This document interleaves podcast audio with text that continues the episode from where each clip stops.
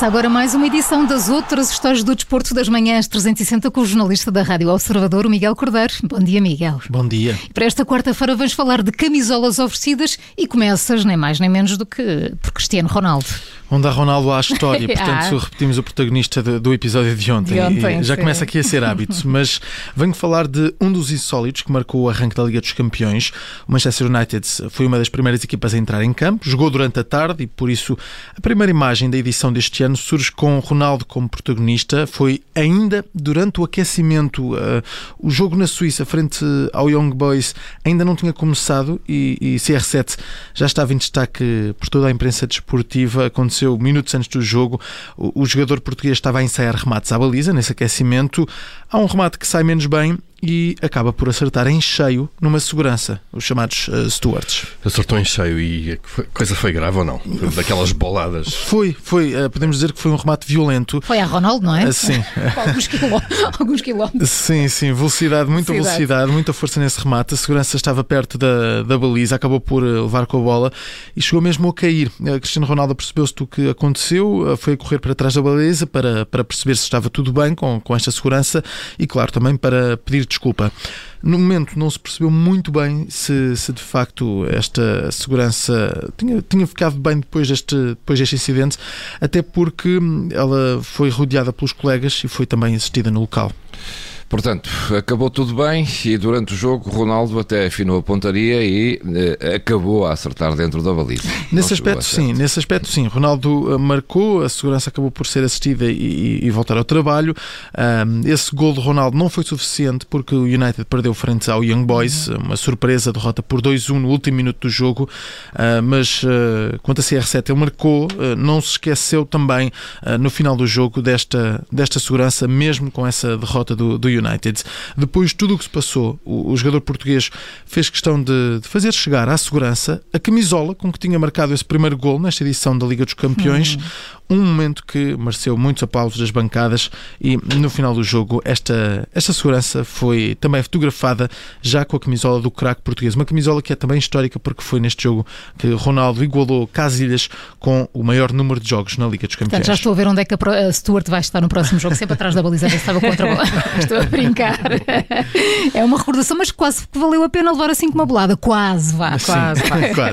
Avançamos agora para outra história a envolver também uma camisola oferecida. Passamos do Manchester para o Liverpool. Sim, e recuamos até ao fim de semana passado, ao jogo entre Liverpool e Leeds. O Liverpool venceu por 3-0, mas este jogo ficou marcado por uma lesão muito grave de Harvey Elliott, avançado de apenas 18 anos, desta equipa da cidade dos Beatles.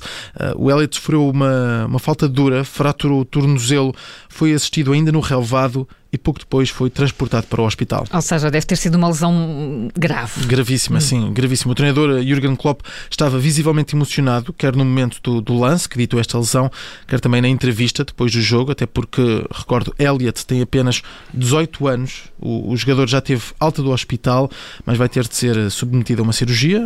Essa cirurgia deve implicar, claro, uma paragem longa de vários meses. Mas a história que trago vem precisamente dessa passagem pelo hospital. Enquanto estava a aguardar pelo atendimento, o jogador do Liverpool cruzou-se com Jacob, que é outro jogador de futebol. Jacob, só assim mesmo, nunca ouvi falar dele.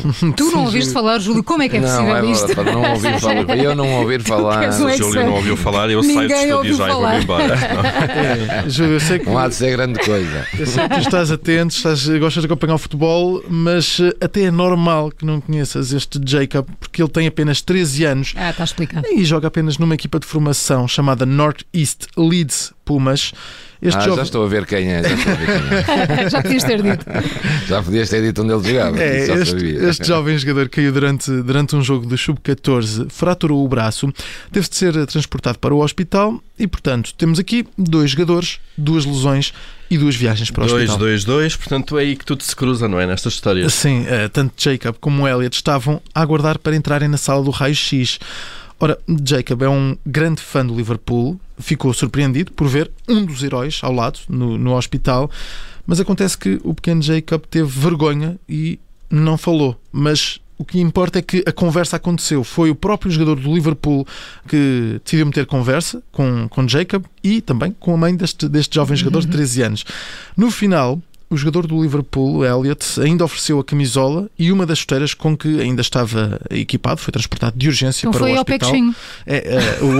A outra chuteira acredito que não fosse fácil de tirar. Acabou por oferecer uma das chuteiras e a camisola e de facto esta é uma das histórias que está a marcar estes dias, porque até num momento difícil, este jogador profissional, numa das melhores equipas do mundo, com uma lesão que pode condenar a carreira logo aos 18 anos, o Elliott podia ignorar de facto tudo do que estivesse ao redor. E não, até foi ele que meteu conversa. Mas não, meteu conversa, acabou por dedicar atenção a um jovem, a um fã e transformar todo este momento numa história muito mais bonita. Muito mais bonita. O jornalista Miguel Cordeiro com as outras histórias do desporto nas manhãs 360. Obrigada, Miguel. Até amanhã. Até amanhã.